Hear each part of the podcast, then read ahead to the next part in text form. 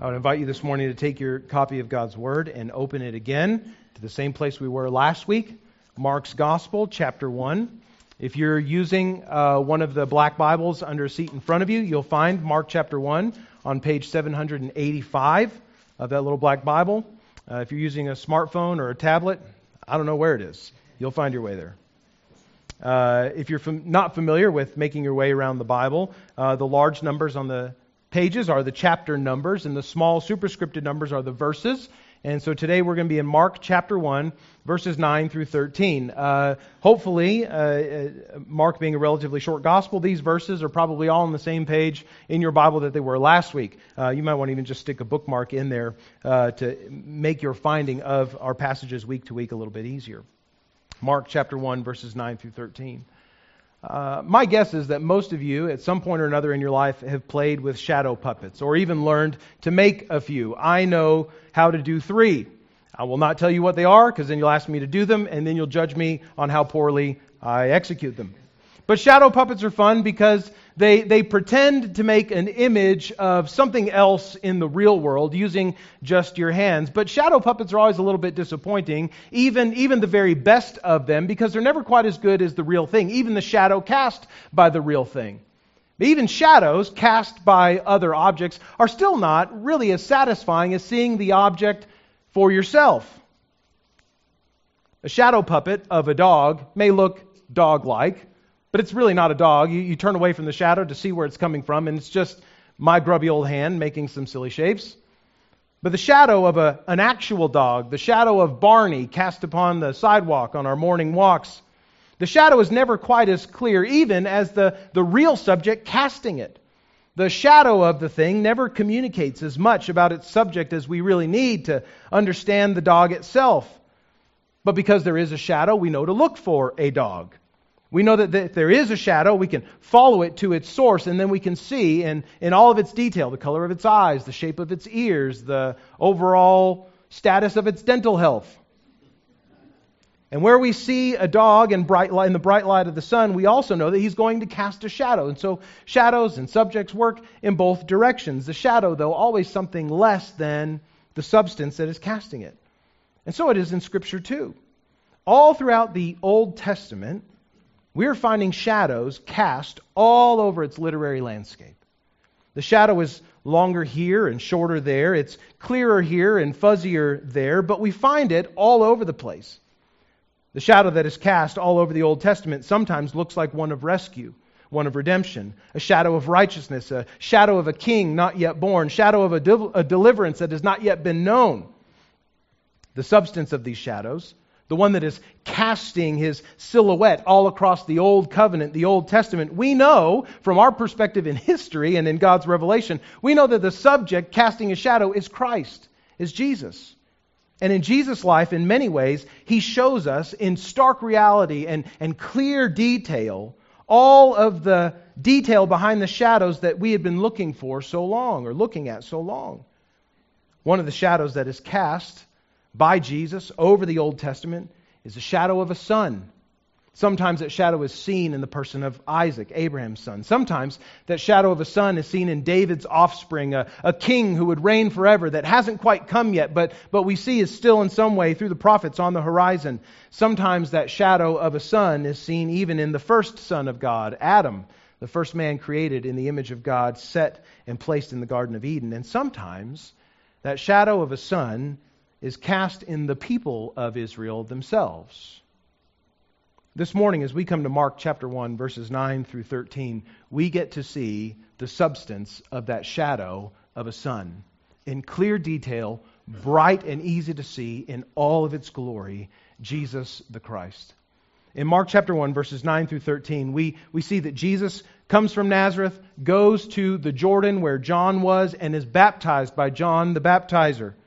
And that after being baptized, he is tempted in the wilderness. In a way, baptized and tempted in the wilderness, in a way that demonstrates that he is the true and divine Son of God. Here's the main idea of our text this morning in Mark chapter 1, verses 9 through 13 that Jesus is the true and better Son of God. That's what Mark is telling us this morning. Jesus is the true and better Son of God. Now, as we see this idea illustrated and, and unfolded in Mark's gospel, I want two things for you this morning. Number one, I want for you to know for certain that Jesus is the perfect and divine Son of God who never failed and never sinned. I want you to know that. Come away with that information tucked away in your brain. And then, number two, to find yourself not just knowing who Jesus is, but to find yourself united to Jesus, held fast by the Son of God for your rescue from sin and spiritual rebellion. Find yourself in relationship with this Son today. I would ask you, as you're comfortably able to stand as we honor God, reading His Word, Mark 1, verses 9 through 13. Follow along in your copies. You can read on the screen. Here's what Mark says in, writes in his gospel. He writes, In those days, Jesus came from Nazareth of Galilee and was baptized by John in the Jordan. And when he came up out of the water, immediately he saw the heavens being torn open and the Spirit descending on him like a dove. And a voice came from heaven You are my beloved Son.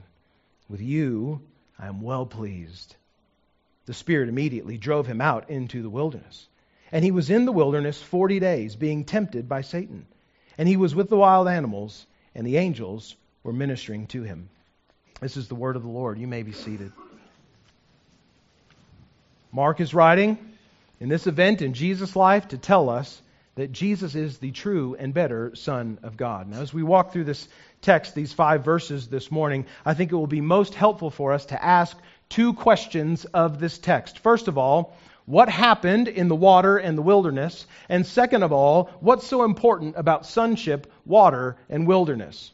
So, first, let's ask the question what happened in the water in the wilderness? What's going on in these verses that are here before us in Mark's gospel?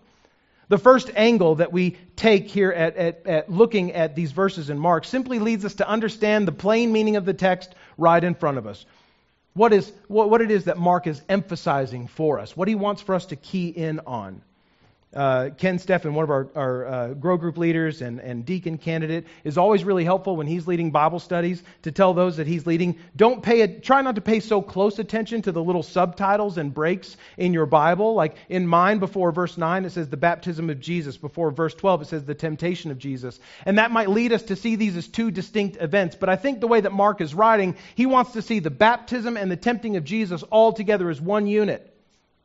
So, what is Mark emphasizing for us in these five verses? Well, I think something of his emphasis comes through in the way that he phrases these events, in the way that, that he, he talks about how these things took place. I wonder if you can follow the progression here with me.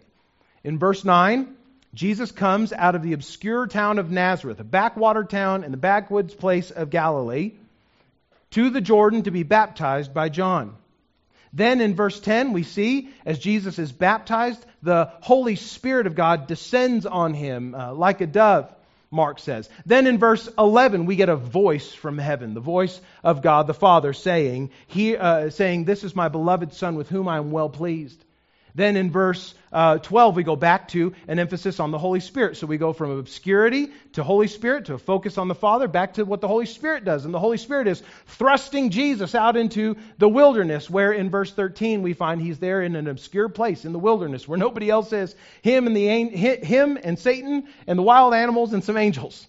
So we go from obscurity to spirit movement to the Father's voice to spirit movement to obscurity again. And Mark structures these verses this way to draw us to verse 11, the declaration of God the Father at Jesus' baptism Behold, this is my beloved Son with whom I am well pleased. So let's look at each of those events, each of those parts of that progression in order. First of all, we see Jesus was baptized. That's what Mark is telling us. First of all, Jesus was baptized. It's interesting that Mark gives us so very little detail about Jesus' baptism. Uh, we get a lot more detail in Matthew's gospel and in Luke's gospel, to be sure. But Mark, remember, is an action oriented gospel writer. He is trying to get us through the events of Jesus' life in as, in as sort of colorful but quick a fashion as he can. The big question in, in all of this, I think in verse 9, at least it was for me over the last several days as I was studying and preparing, is this Why did Jesus have to be baptized? You ever ask that, yourself that question?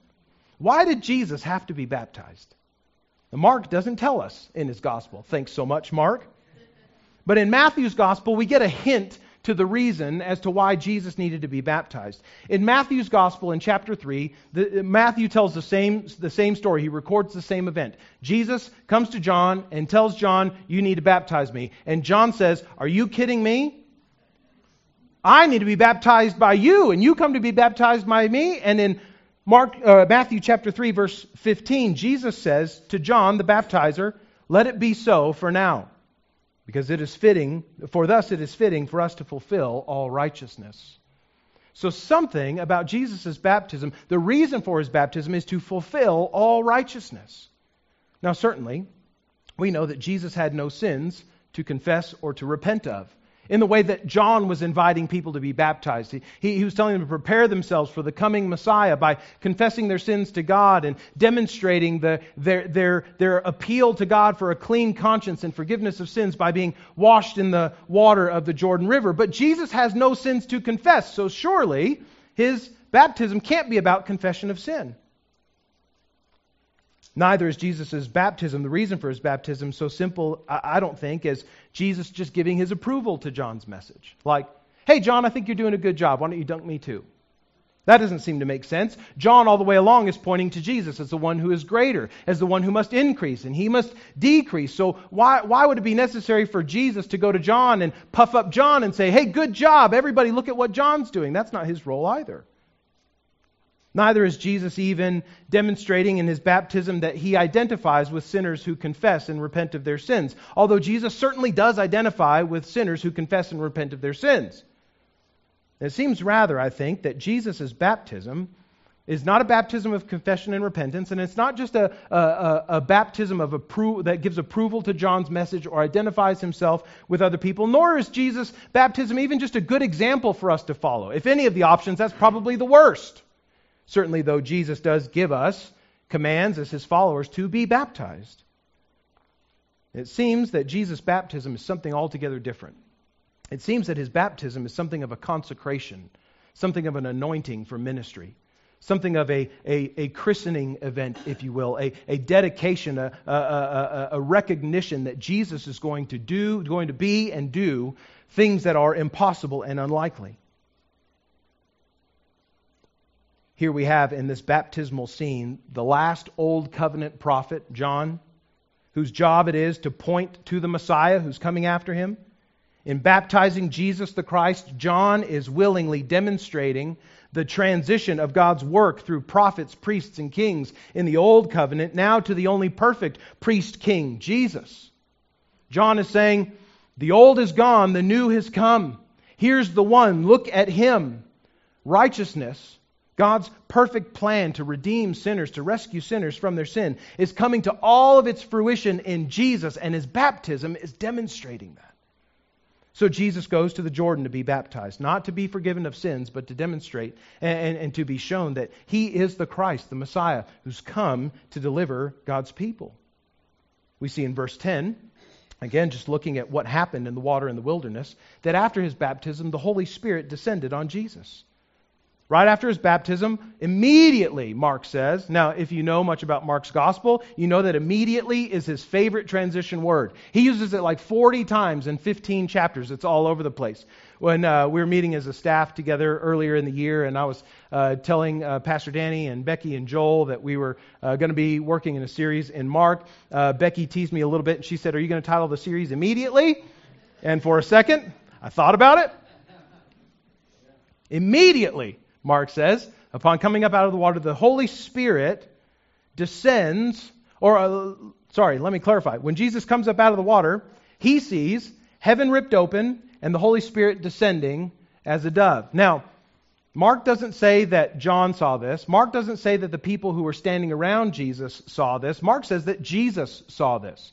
As Jesus comes up out of the water, he sees heaven torn open and the Spirit of God descending on him in the manner of a dove. Now, I don't know how Mark knows that this is what Jesus saw.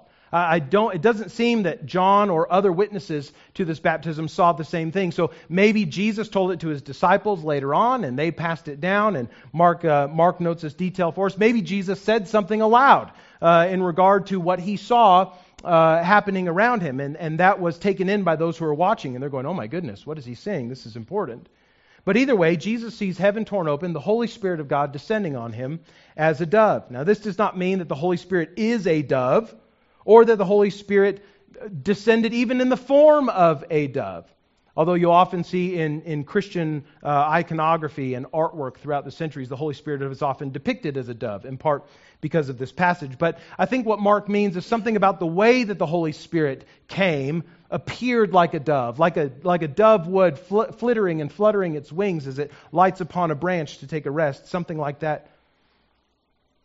One of the first readers of Mark may have, or first hearers of this gospel, may have on, on reading this or hearing about this instance of the Holy Spirit coming upon Jesus, may have thought about the servant song from the prophet Isaiah 700 years before, when the Lord said through Isaiah the prophet, about, uh, spoke to him about a servant king who would come to redeem God's people. God said through Isaiah about his servant in Isaiah 42 1 Behold, my servant, whom I uphold, my chosen, in whom my soul delights. I have put my spirit upon him. He will bring forth justice to the nations. So Jesus goes down to the Jordan. He's baptized, and the Spirit descends upon him. And then the climax, the highlight, the emphasis of this entire passage the Father speaks.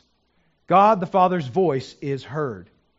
Now, this is not just verse 11, not just the middle verse in our passage today. Verse 11, the words from the Father, the affirmation of who Jesus is from the Father in heaven, is the theological centerpiece of this passage. It's what Mark wants us to key in on most here. You remember how Mark started his gospel? I hope you do remember it well because we just saw it last week. Mark chapter 1, verse 1. The beginning of the gospel of Jesus Christ, or we could even say Jesus the Christ, the Son of God. Mark, we said last week, his whole purpose in writing this biography of Jesus is for us to know that Jesus is God's promised Christ and that Jesus is the divine Son of God. And what is it that the Father speaks over Jesus as the Spirit comes and rests upon him? This is my Son, with whom I am well pleased. The very first evidence of Jesus being the Christ, of being the Messiah, that promised servant king was that he was preceded by John the baptizer, that prophesied preparer. We saw that last week. The first evidence, though, that Jesus is the Son of God, these are the twin aims of Mark, that we would see Jesus as the Christ and Jesus as the Son of God. We've seen one evidence to Jesus' uh, messiahship, his Christness, in that he is preceded by the right preparer. And now we have the first evidence of his sonship of God in a declaration from no less than the Father himself. It is very important for us to understand that in his baptism, Jesus does not become God's Son. He doesn't go from not being God's Son to being God's Son at his baptism. Now, Jesus has always been the Son of God. Yeah. There was never a moment in eternity past when God was and the Son and the Spirit were not. Now, Jesus is not one God among three, and neither is the one God absent from heaven but present on earth in Jesus here. Now, we confess today, as Christians have for centuries, that God is eternally Father, Son, and Spirit, one being in three persons. And if that's confusing, I don't blame you. There's nothing in human experience to compare the existence of God to. I am one being and one person. Now, I have lots of different roles. I'm a father, I'm a son, I'm a pastor. Uh, sometimes I'm a groundskeeper at my home lots of different roles in my life, but I'm not lots of different people. I'm not multiple different persons. Every human being is one person and one being, but God is one being in three persons. This is the mystery of the Trinity, as we have confessed as, as Orthodox, as right believing Christians for centuries. Last week we visited just briefly what the Nicene Creed, an early summary of convictional beliefs about who God is and how salvation comes from the early 300s AD, about 1700 years ago. I want to remind us this morning of another creed that came from the same century, although a little bit later, the Athanasian Creed, attributed to the church father Athanasius. The Athanasian Creed is a, a longer creed. It's a, it's a, I don't know, it's a lot of words. It's hard to memorize. But its focus and its subject is on unfolding this wonderful, beautiful doctrine of the Trinity, that God is one being in three persons, Father, Son, and Spirit. Listen to how the Athanasian Creed describes, just briefly at the early part, uh, at its outset, how it describes what we believe here. It says, We worship one God in Trinity and Trinity in unity, neither confusing the persons nor dividing the divine being. For there is one person of the Father, another of the Son, and another of the Holy Spirit. But the Godhead of the Father, of the Son, and of the Holy Spirit is all one, the glory equal, the majesty co eternal. Such as the Father is, such is the Son, and such is the Holy Spirit. The Father, uncreated. The Son, uncreated. The Holy Spirit, uncreated. The Father, unlimited. The Son, unlimited. The Holy Ghost, unlimited. The Father, eternal. The Son, eternal. The Holy Spirit, eternal. And yet they are not three eternals, but one eternal. Amen. Friends, here we have at the center of this passage in Mark's Gospel what we are meant to understand most clearly that Jesus is the divine Son of God in human flesh, empowered and anointed by God the Spirit, affirmed by God the Father. If you had any doubt about what Mark wants us to know about who Jesus is in his gospel, I hope that doubt is well removed by this point. this is the beginning of the gospel of Jesus the Christ, the Son of God. Not just a godly man, but the divine person of God the Son in human flesh among us. Look at him. So Jesus goes to be baptized. The Spirit descends upon him. The Father speaks at the climax of this passage. And then, in verse 12, we see the Holy Spirit compelling Jesus into the wilderness. So the Holy Spirit descends, the Father speaks, and then the Holy Spirit comes in again. The focus is back to the Spirit's activity. Now he is the Holy Spirit is not just descending on Jesus, but now the Holy Spirit is driving Jesus, compelling Jesus, impelling Jesus, throwing him out into the wilderness. The Holy Spirit is vitally active in Jesus' life and ministry, and we would expect it to be so. If the Holy Spirit is God, as Jesus is God, that they would be working together, that the Spirit would be working through Jesus. Now, if you read Luke's gospel or the book of Acts, which is a, an early history of, of, the, uh, of the early church, you'll find that Luke highlights the work of the Holy Spirit in the life of Jesus and his disciples all over the place. But Luke isn't the only one that emphasizes the work of the Holy Spirit. Mark does too. Maybe not as much as Luke does, but Mark does it also. The Holy Spirit that descended on Jesus and compelled, impelled, thrust Jesus out into the wilderness is the same Holy Spirit that we resist when we deny the gospel, Jesus says in Mark 3:29. This Holy Spirit of God is a spirit who inspired, who carried along the Old Testament writers so that they would rightly record God's words for his people in Mark 12:36. We see that it's the Holy Spirit who gives believers words of truth and grace to speak when they are persecuted, Mark 13:11. And it is again the same Holy Spirit of God that is thrusting Jesus back out into this obscure place, the wilderness. And it's in the wilderness that the Holy Spirit threw him into, thrust him into, where finally in verse 13 Jesus is tempted. Tempted by Satan, and he overcomes. Now, again, Mark gives us very few details about this tempting. Again, he's just trying to move along, hit the high points, get you to know who Jesus is. But Matthew and Luke each give us a little bit more detail about those 40 days that Jesus was in the wilderness being tempted.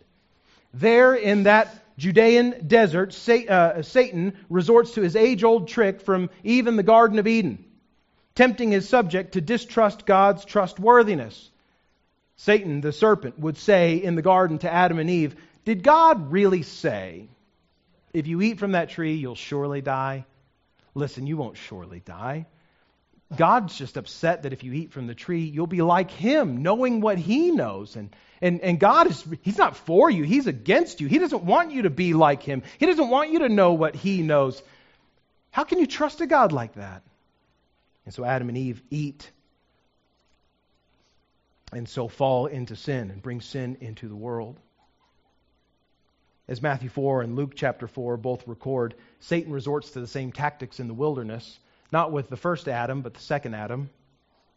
And he says to Jesus, taking God's word out of context, putting words into the mouth of God, he says effectively to Jesus, Surely, if you are the Son of God, if you're the, the, the eternal God the Son in human flesh, you can make bread out of these stones, man. You've been here 40 days. You hungry. You hangry. You can make bread out of these stones. You spoke the world into existence. You hold it all together by the word of your power. If you're hungry, make yourself something to eat. Surely you can do that, Son of God.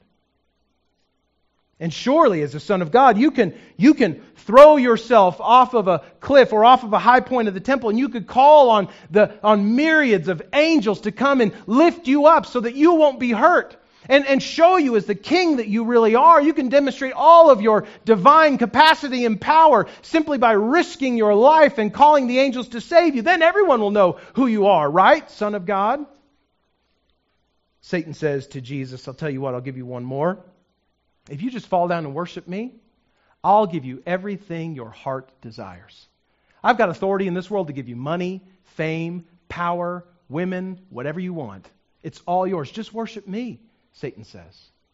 And at every point that Jesus is tempted in the wilderness, time and again, he responds to the tempter not by giving in, but by holding fast. And what does he do to hold fast? What does he use to hold fast? The Word of God itself. Amen. When he is tempted, Jesus says to the serpent, Listen, God has said that his Word is better than bread. So I'll fill up on that. Thank you very much. God has said that his faithfulness and his care are not to be despised, so I'm going to trust him, not test him. He said that God alone is worthy of worship, and to fall down before any other is idolatry and a sin of the gravest sort. So, no way, tempter, be gone. My, the glory belongs to the Father. Amen. Jesus is baptized, the Spirit descends, the Father speaks his pleasure of the Son. Jesus is thrown by the Spirit into the wilderness, and then he resists temptation. Verse 11, the point of this passage Behold, this is my beloved Son, God says. With him I am well pleased. The question is why? Why is God so pleased with Jesus, his Son? Why does God find pleasure in his divine Son at his baptism and in his resistance, his successful resistance to temptation in the wilderness? Well, to answer that question, I think we need to ask a second one. In, in order to see what John is saying to us in the picture of these five verses, we need to look at the picture behind the picture. We, we need to look at the, the scene behind the scene in front of us that lights up and glorifies and shows in resplendent detail a deeper and fuller and more beautiful message than we could ever comprehend if we fail to ask this next question. And that question is this What is Mark saying? Not just about what happened in the water in the wilderness, but what is Mark saying through these themes of sonship, water, and wilderness? Sonship, water, and wilderness. I hope at this point some of you who are familiar with the Bible are beginning to track with Mark's picture here. I hope some of you are beginning to see the picture behind the picture. And when we say those words out loud sonship, water, wilderness that you're beginning to connect a thread that runs in a bold line from the Exodus in Egypt to the Jordan River and the Judean desert. Mark is saying to believers in these five verses that Jesus is the substance of so many Old Testament shadows. That the promised land of Canaan is not the ultimate destination for God's people through the Red Sea, but that Jesus is the destination. Mark is saying to those who read his biography of Jesus that Jesus is the true and better Israel, the true and better Son of God who does for us and is what we could never do for ourselves or ever be on our own. Follow with me for a moment in Exodus chapter 4, verse 22. We're going back in the Bible a long ways. I know, stick with me. Exodus chapter 4, verse 22. Before ever God sends plagues upon Pharaoh and the Egyptians in order to demonstrate his power over them so that they might so that so that Pharaoh might let his people go. In Exodus 4:22, God says to Moses, "Then you shall say to Pharaoh, thus says the Lord, Israel is my firstborn son. And I say to you, let my son go, that he may serve me. If you refuse to let him go, behold, I will kill your firstborn son. And so it is in Exodus that after a series of judgments, plagues upon Pharaoh and upon Egypt, that the people are eventually set free. Pharaoh finally gives in. And so they gladly leave Egypt until they come to the Red Sea. They come to the shore of this massive body of water that they cannot cross on their own. But now by this time, Pharaoh has changed his mind and he thought, you know what? I rather liked having those slaves in my land. I think I'll go get them back. So he sends his army to go after the Hebrews who have just exited. And so now the Hebrews find themselves with an impassable body of water in front of them and an unconquerable army behind them. And it's at this point of impossibility that God intervenes and through his power mightily parts the Red Sea so that the Hebrews are able to walk through on dry ground. God's people, whom he just delivered from his wrath against Egypt by the blood of a lamb sacrificed for the household, he now carries them through the waters of the Red Sea. And once they are safely through on the other side, he allows Pharaoh and his army to go and, and pass on through behind them. And as they are there, in between those waters, waters parted, what happens? The floods come crashing in upon Pharaoh and his armies. The Israelites are delivered safely through on dry ground, but the water comes crashing down in God's judgment on Pharaoh's army as they try to follow after. And so the Red Sea becomes a picture in the Old Testament, a shadow in the Old Testament of God's deliverance for his son, but also his judgment upon their enemies. Water, a picture of washing and deliverance, of, of freedom and, and at the same time, judgment that follows. So it is then free from Egypt through the Red Sea that Israel goes where? The wilderness. And it's in the wilderness that they receive God's word at the foot of Mount Sinai. But then, almost immediately, as they receive God's word, they fail to keep it. They grumble against God's provision. They curse their leader, Moses. They make a golden calf to worship as an idol of God. The wilderness is where God takes his firstborn son, delivered out of obscurity and slavery in Egypt, the people of Israel, to make them a people for his own possession, as Exodus 19 tells us, a holy nation and a royal priesthood. But it's also the place where Israel sins most spectacularly. This place of formation, the wilderness, becomes for Israel a pit of failure. Then 1,500 years pass, and Jesus arrives on the scene.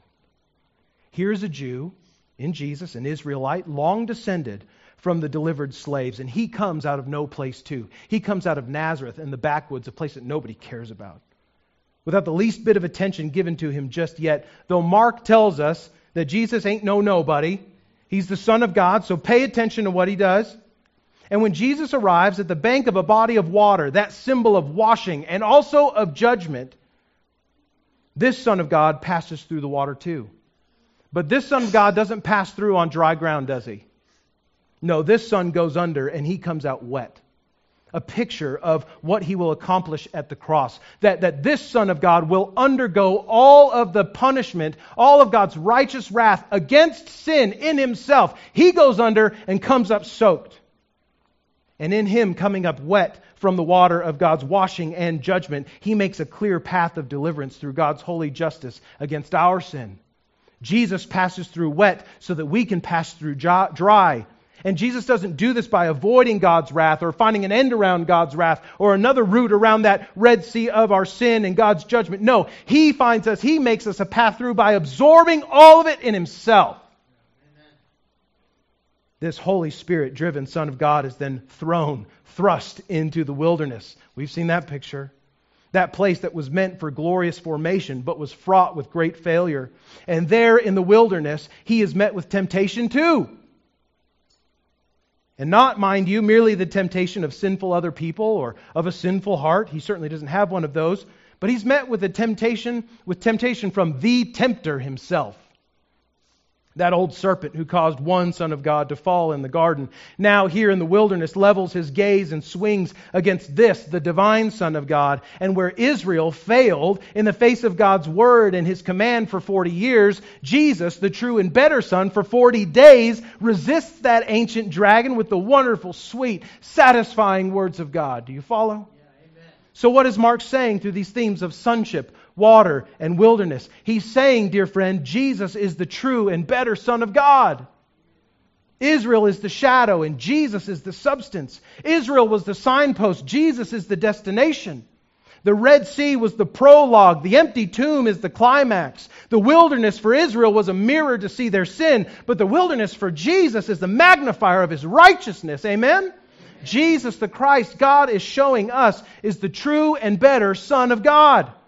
Divinity wrapped up in humanity as God with us, who takes upon his sinless self all the wrath of God to satisfy his justice and comes up from the water of judgment wet so that we can pass safely through on dry ground.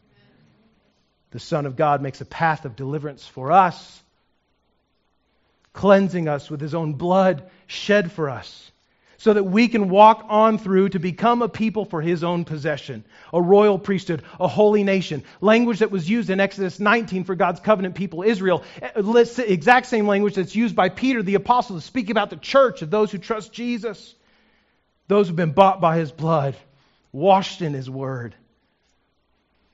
Mark is saying in no uncertain terms, Jesus is the substance of the shadow that was cast in the people of Israel. He's the more detailed, the clearer, the better thing that we're meant to see. He's the true and better Son of God.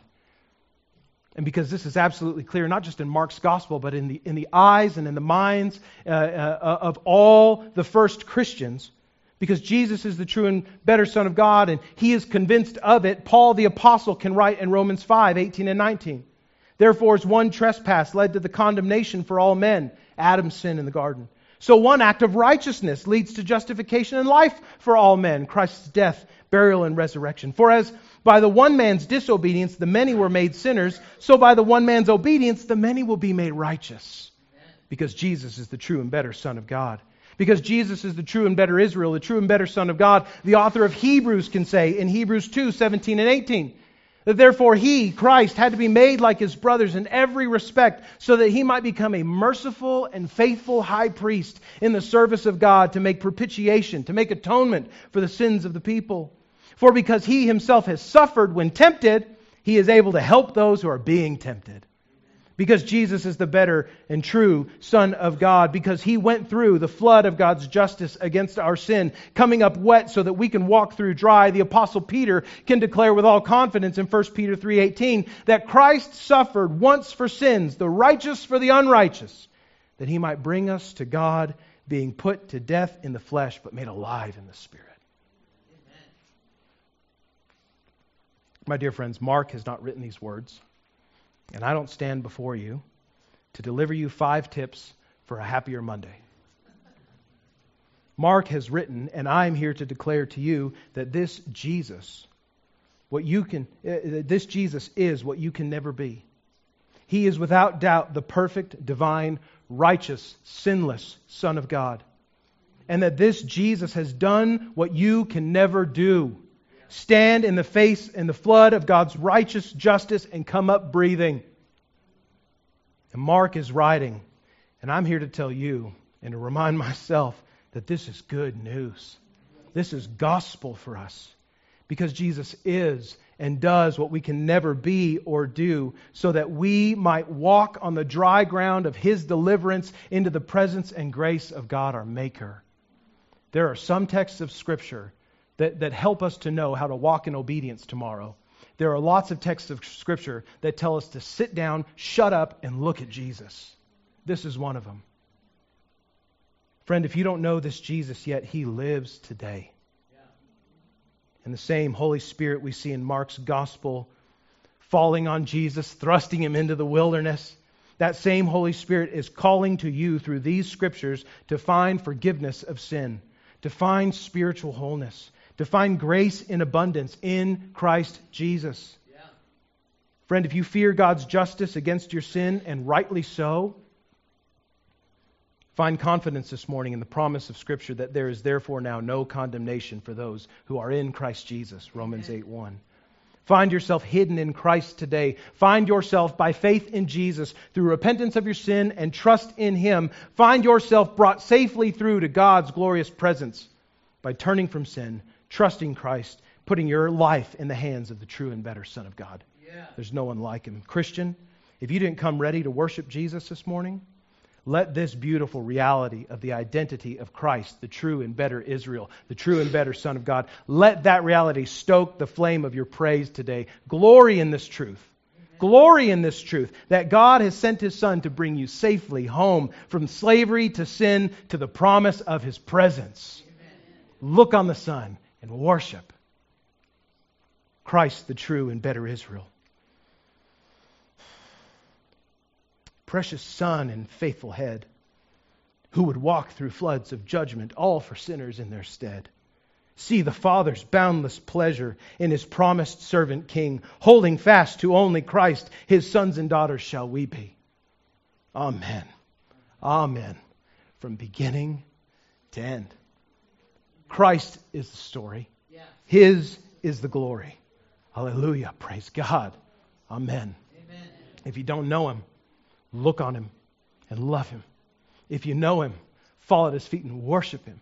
Yeah. Jesus, the true and better Son of God. Amen. Friend, if you need to respond to this gospel through obedience and faith in Christ, do it this morning. Yeah. We'll have a benediction in a moment. We'll have a, a passing period before we go to our Bible study groups, but I'll be here. Let's talk this morning about how you can know this better Son, this one who did for you what you could never do for yourself to bring you safely home to God your Maker. Let's pray together.